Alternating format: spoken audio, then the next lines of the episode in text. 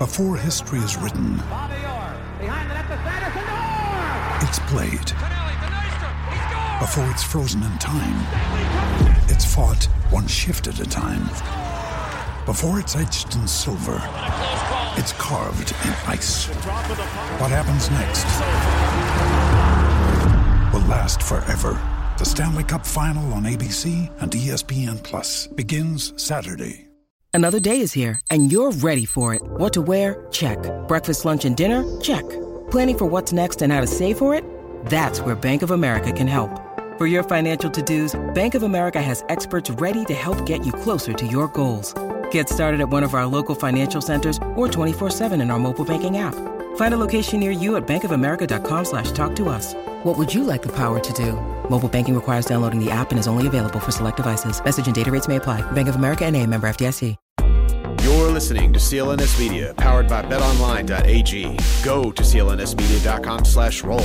Use our promo code CLNS50 for 50% off your first deposit. Hello, everybody, and welcome back to the Red Sox Beat podcast on the CLNS Media Network, the leading online video and audio provider for Major League Baseball. I'm your host, Chris Cotillo from MassLive.com, and this episode is episode 218 of the show. It is brought to you by BetOnline.ag, which is CLNS Media's preferred online sportsbook, and we are welcomed today by a fellow Red Sox beat writer, Ian Browne from MLB.com. He's been covering the team for what 80% of my life, would you say?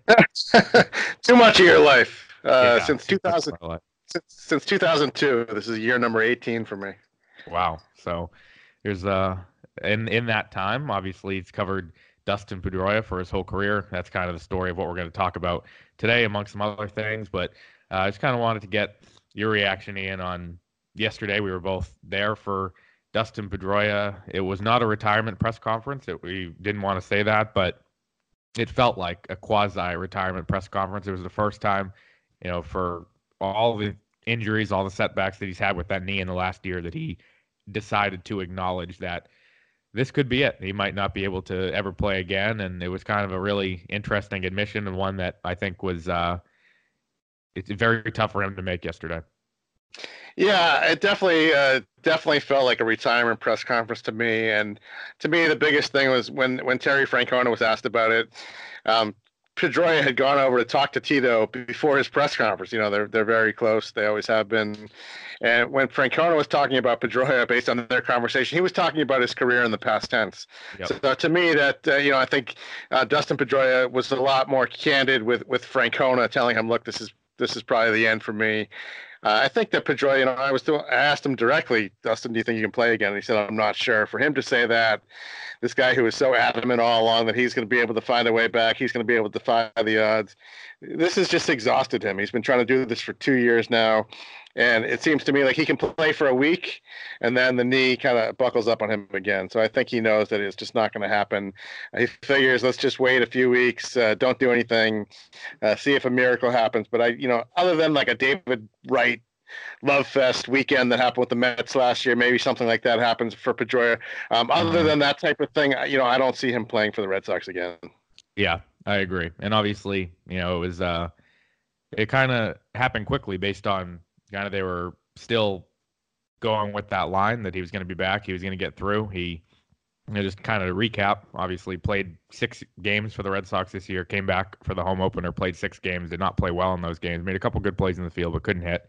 Then he re injured the knee in New York in mid April, went back on the injured list at that point, went on rehab, uh, had a setback, was pulled off his rehab assignment, went back, was with Portland over the weekend, and after four innings of a game, had to remove himself on Friday night.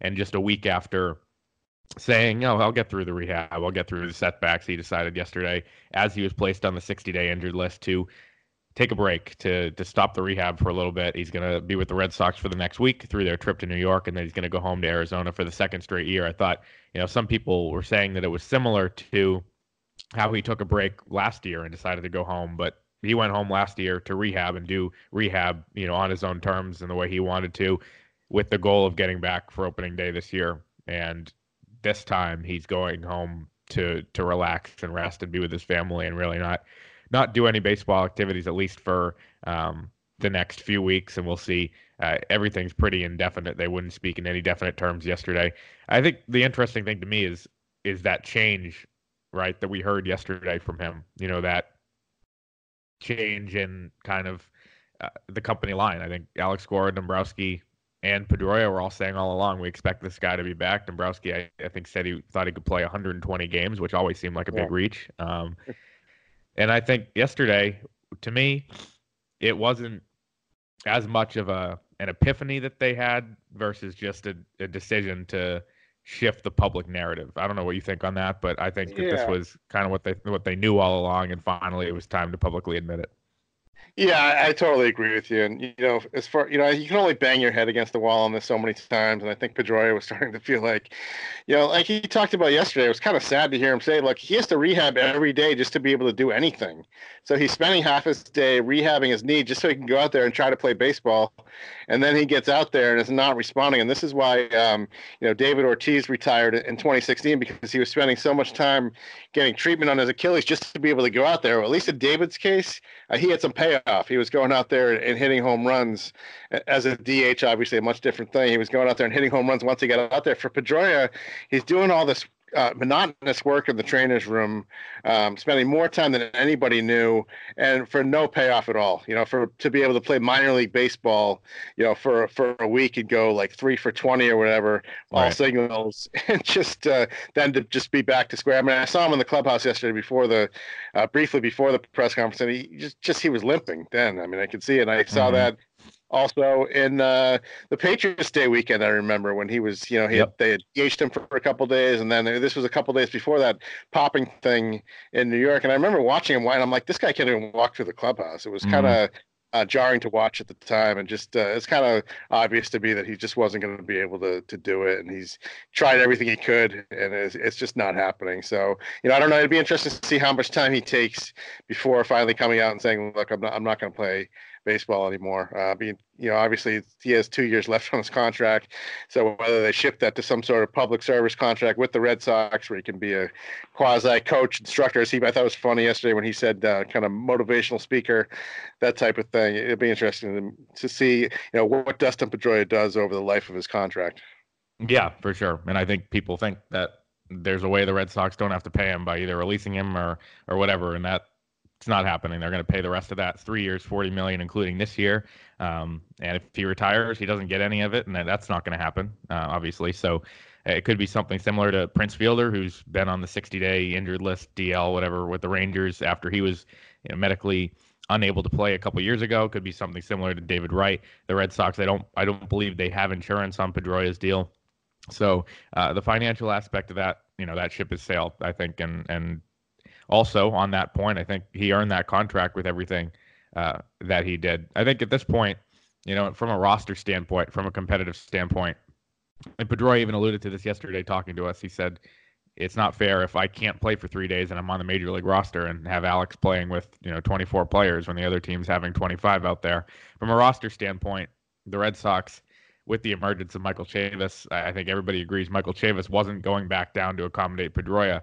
And at that point, you're probably cutting either Steve Pearce or Eduardo Nunez, or at least having somebody go on the IL uh, just to force Pedroia back. This kind of gives the Red Sox lets them relax a little bit and not have to do that, which I think you know is a blessing in disguise.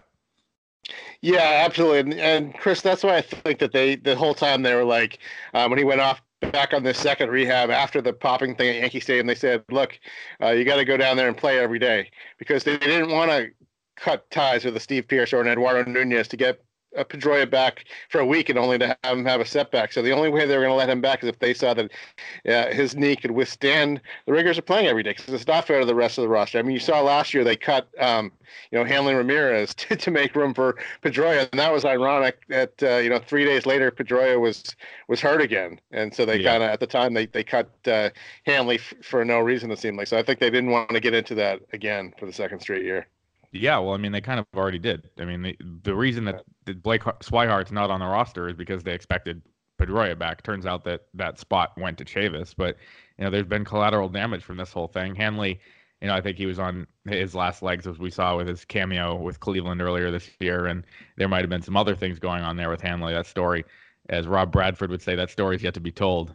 Um, but we have uh, with Blake Swihart. I, people are very attached to Blake Swihart, as I, as we all see on Twitter all the time. He's a young guy that they had to cut not you know, the reason they couldn't carry three catchers and Swihart was more of a utility guy at sometimes than a catcher is because they expected Pedroia and they wanted to have Holt, Nunez, and Pedroia uh, all on the roster. So with that, what do you think they do from this point on in the infield? I think you know Chavis entrenched as the starting second baseman who can play first and third, and then just having Holt and Nunez as as bench options. Do you think Chavis is now the guy going forward? Yeah, I mean, I think they're pretty well set up uh, for the rest of this year. The way this the way this roster is set up to play Chavis as your primary guy, and the, the, good thing about this is you have the flexibility to bring uh, you know to bring Holton there, right. you know, late in games, and and Nunez if you need to, and you know we'll see how Chavis progresses. There's still some things that that he's learning on defense. I think you're in good shape. You're probably in better shape. I mean, you look Chavis for Ian Kinsler. I mean, that's basically right. that's exactly what it is you you make that trade in a heartbeat with the production that uh, that Chavis is giving you at the plate. So I think the more interesting thing is, you know, what are they going to do uh, down the road at second base? Because I think that Chavis probably, you know, he, he's their first baseman. I think kind of going forward, you mm-hmm. have Chavis at first, and you have Devers at third. So kind of, you know, do you go out and get a second baseman, uh, you know, over over the winter? But I think that you know, in the short term, that they're they're in as good a shape as you could be, having Holt, Nunez, and uh, Michael Chavis, and then if uh, Tzu-Wei Lin ever comes back, then then you got another option there. And a guy that my colleague uh, Chris Smith uh, from Mass Live, among many other minor leaguers, uh, loves is uh, Marco Hernandez, who's actually been tearing it up at Pawtucket. He's another guy that could contribute, you know, if one of these guys gets hurt. So they actually have some good depth. Lin Hernandez behind the three guys on the major league roster. And at this point, you're looking at a roster that positionally is suddenly set. The Pedroia thing was the only thing that was going to disrupt this current group, uh, barring an injury. You know, you have if Pearce or Moreland goes down, you have Chavis to can go to first. If you, if Devers goes down, you have Chavis who can go to third. Nunez can play third. Holt can play shortstop if something happens to Bogaerts. I mean, there's a lot of guys with flexibility suddenly on this roster that you wouldn't have gotten if Pedroia was there. He was going to only play second when he was available, and um, I think roster wise, as much as Pedroia has meant to these guys for years and years and years, it's it's a little bit of a blessing in disguise and gives Alex Cora a lot of options. I think and I've only been covering the team for a year. Like you said, you've been covering it for 18. That includes Pedroia's whole career. I think people now, and I tweeted about this a couple weeks ago, and I talked about this on the show. Um, people are looking at Pedroia in a much different light than they did uh, previously. So I just wanted to get your take on what you think uh, how you think his legacy has changed and in a way that I think is is unfair by looking at him as damaged goods or a waste of time or a guy who's, you know, just a a waste for the Red Sox after everything he's done and, and something that you've seen in person for all all you know how many every years he's been playing. Yeah, Chris, I want to say that there are two other situations, you know, since I've been on the beat um, that are kind of comparable to this. The first guy I ever saw this where perception changed like this was was Nomar Garciaparra, who yep, this guy was as, growing up. Yeah, I mean, this guy was as popular as you could possibly be. I mean, I think he was every kid your age's favorite player. You're probably doing the thing with your batting gloves at the mm-hmm. play and trying to yep. imitate his stance. I mean, this guy was larger than life, and suddenly, um, you know, they they tried to trade him and get Alex Rodriguez, and then he his Achilles gets messed up, and then the fan base just falls in love. I don't remember they fall in love with Pokey Reese kind of early in the 2004 season. and then you know, uh, you know, Nomar's coming back from this Achilles thing, and the fans did not want Nomar. They they started to look at Nomar as this disenchanted guy who was kind of uh, ruining the clubhouse, kind of like a lot of people view uh, Pedroia like that ever since 2017 with with some of the things that happened that, that year with Manny Machado and pointing pointing fingers at you know saying it's not me that tried to hit you, it's them, and mm-hmm. and it also uh, Kevin Youkilis was the other guy. This guy w- was was so popular with the fans, and then he, he broke down, and then you have Will Middlebrooks kind of flavor of the month, and people didn't want Youkilis around anymore, and uh, you know that that situation, and you saw Youkilis get traded, but but now I think now that this whole thing is over with Pedroia, I think that the fans are, are going to sit back and say this guy uh, meant a ton to us. I mean, it happened with Nomar when when he came back with Oakland, like I think it was five years after he got traded. Yeah, it was a long time after Yeah, yeah, one of the loudest ovations I've ever heard a player uh, get, and I'm sure it's going to be the same way with Pedroia. People are going to forget about uh, the stuff that that's happening, kind of his diminished skills and the impatience, the impatience that fans were having with with his injuries. And I think for whatever reason, the, I thought it was kind of unfair how the fans really, and you tweeted about this, I think, a week or so ago. Mm-hmm. Um, just the, the fans had really soured on this guy and forgotten what he meant to this team. I mean, there's no 2007 uh, world championship without without Dustin Pedroia. I mean, rookie of the year. This guy in the playoffs was just huge for them against both uh, Cleveland and in Colorado. And then you know the next year, you know he, he was their best player.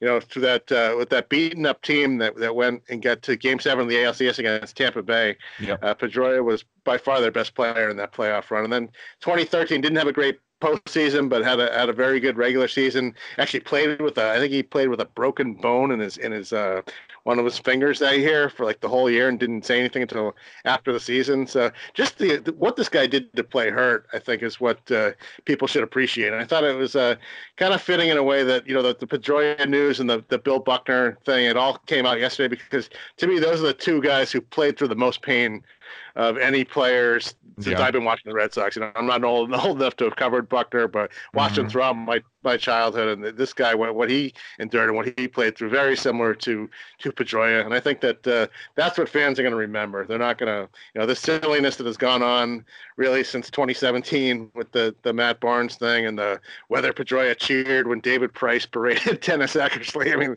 yeah. that kind of silliness. That's that's going to wash away now. People are going to remember the great plays this guy made, uh, Uh, the big hits this guy had.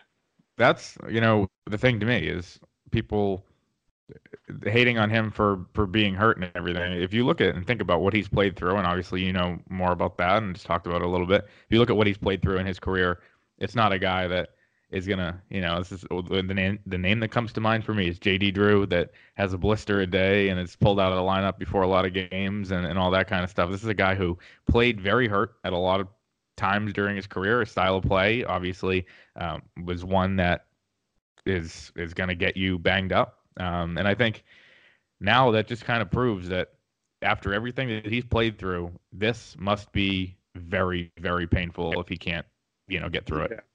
Yeah, Chris, I don't even see a lot of guys who would ever even tried to play through this thing the last couple of years. I think yeah. you know, most guys would have just kind of called it a career, and this guy was doing uh, everything he could. You know, because I think nobody felt where you know he probably felt bad that he was he was earning all this money to kind of not do anything. But uh, you know, like you said, I think that you know they're not going to try to get out of this contract because look, they they realized what he did and just what he did tried to do the last couple of years and what he played through during two championship seasons. 07, he had some, he had a broken hamate bone in the uh, Rob Bradford, I remember, broke that story for the Herald back uh, mm-hmm. after the 07 World Series that Pedroia had played uh, in that playoff run with a broken hamate bone, and just just the many things that he did uh, for this team to get them where they were, and leadership wise, setting setting setting the tone with uh, leadership, kind of lead by example type of thing. Um, I think that uh, you know you know you got your money's worth out of this guy. Yeah, for sure. I mean, I think uh, John Tomase tweeted this out yesterday. A little, uh, maybe not sad is the right word, but disappointing footnote on all of this. Pedroia was a 300 hitter entering the season, yeah. went two for 20. That's for his career, went two for 20, and now hitting 299 for his career. If this is it for Pedroia in 14 major league seasons, hit 299 with 140 homers, 725 RBIs, four All Star appearances. Obviously, the Rookie of the Year in 2007, the MVP in 2008 uh, four Gold Gloves, I believe, and and two other top ten MVP finishes. And this is a guy that you know this is before my time on the beat, but this is I think your 45th or, or 46th year back in 2017. um, he hit 293 in 105 yeah. games, and, and he hit 318 the year before at age 32. I mean, this is a guy who, as ugly as the injuries have been in the last couple years, produced when he was on the field last too. Yeah, and that to me was amazing in 2017.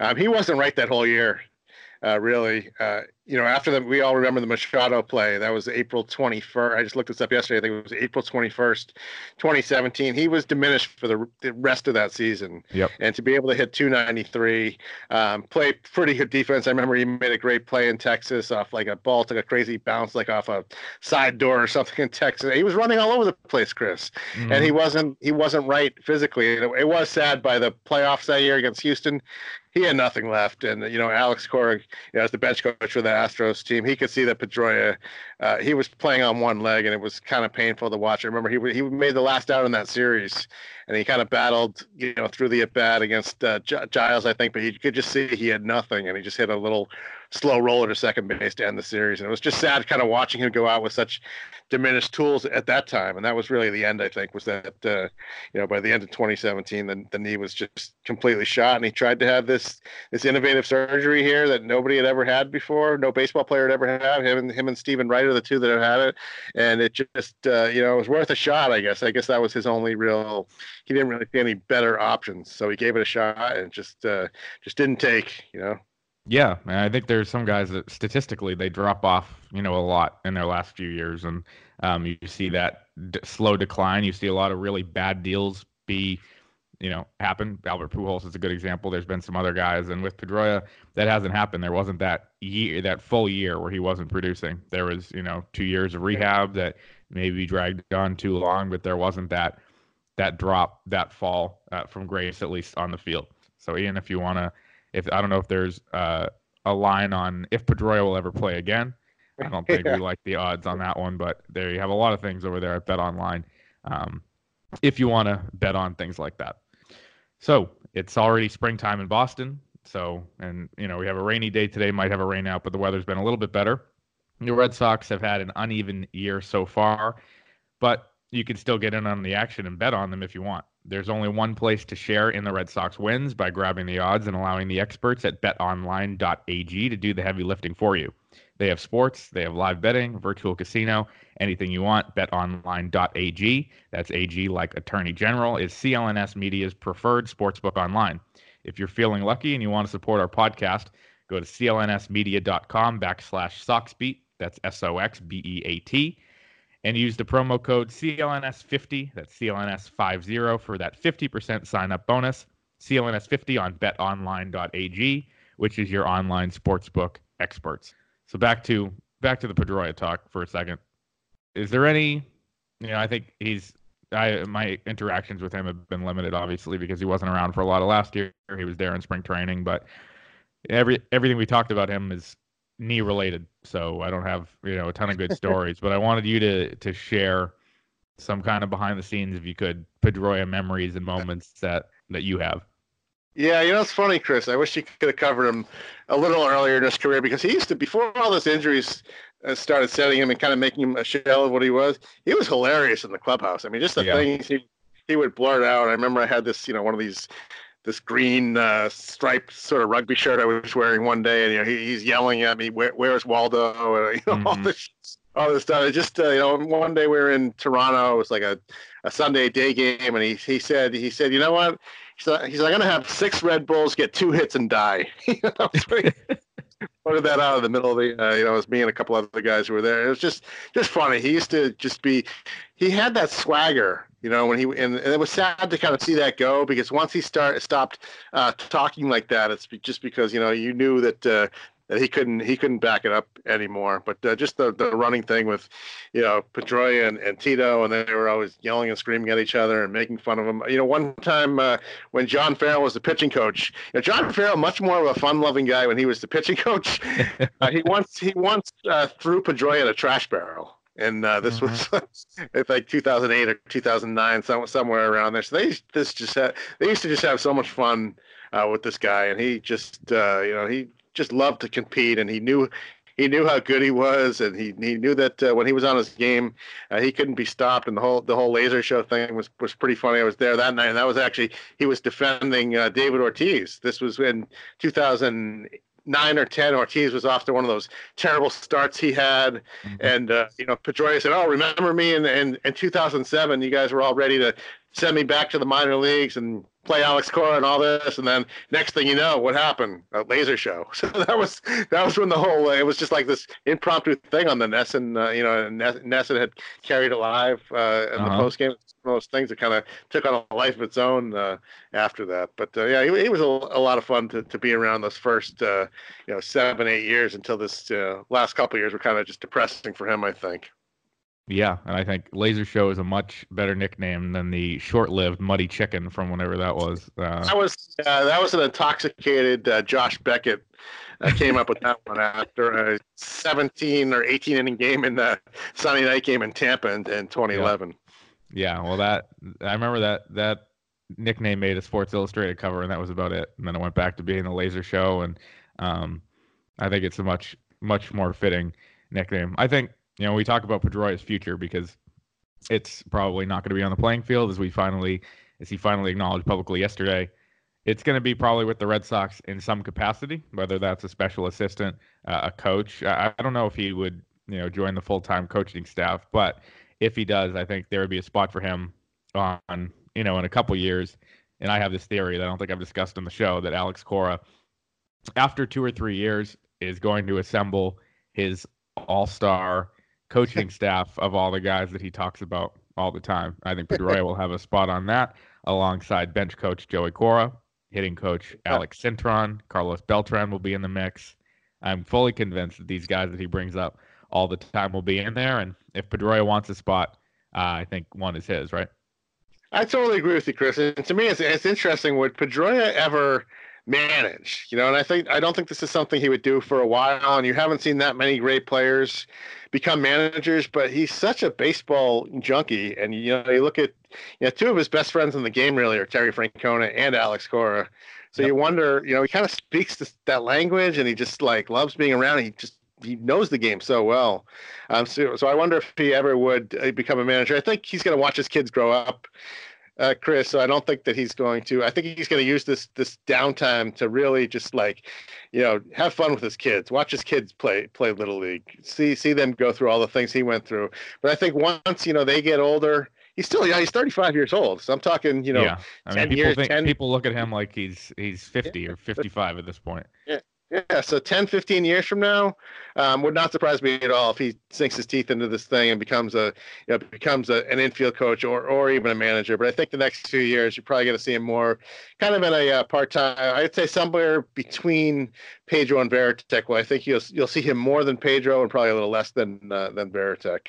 Yeah, that's I mean that sounds sounds about right. One thing that I think I've learned in my year on the beat um, is, is the difference in the roles for some special assistants and how much they're actually there. I thought it was kind of a cushy job that nobody actually showed up, but you know, we barely see Ortiz. He pops in once in I a want, while and I want I want David Ortiz's job, Chris. Yeah, that's that would be great. You do, do commercials for 360 days of the year and show up in the spring training clubhouse for the other five, and then pop on Fox every every so often and make a lot of money probably doing it. But there's guys. I mean, you mentioned Varitek, just kind of to talk about that. He's there all the time. He's in uniform. He's in the clubhouse. He's on our flight sometimes as we fist pumping Ian Ian Browne walking down the aisle on our flight to Seattle uh, a few weeks ago.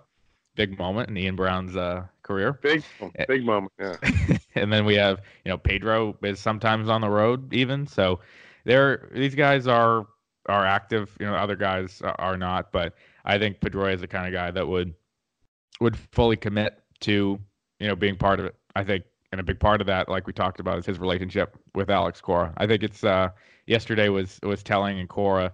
You know, I thought there was a couple points yesterday where Cora and and Pedroia were both close to getting emotional, and I think yeah. know, one of the, la- the last things we'll talk about is how Cora has toed this line with Pedroia, trying to put the best roster out there, but still trying to respect a guy that not just what he's meant to the organization, but what he's meant to Cora. Cora was a mentor to him at the early parts of Pedroia's career. The families are very close. We all know that.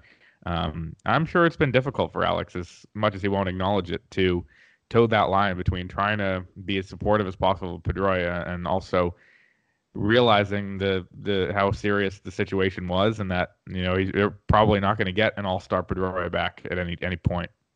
Yeah, you know I got a great uh, early '90s Celtics analogy for you here, but uh, oh, here we go. Yeah, but no, I, late in Kevin McHale's last couple years, he was playing for for Chris Ford, who was his former uh, teammate and very very good friend, and Kevin's skills were diminishing. He was kind of injured a lot, like Pedroia, and, and, there was some friction there between McHale and Ford because uh, Ford wasn't playing McHale as much. You know, McHale didn't realize how much his skill skills were kind of going down, and it did it get uncomfortable between the two of them.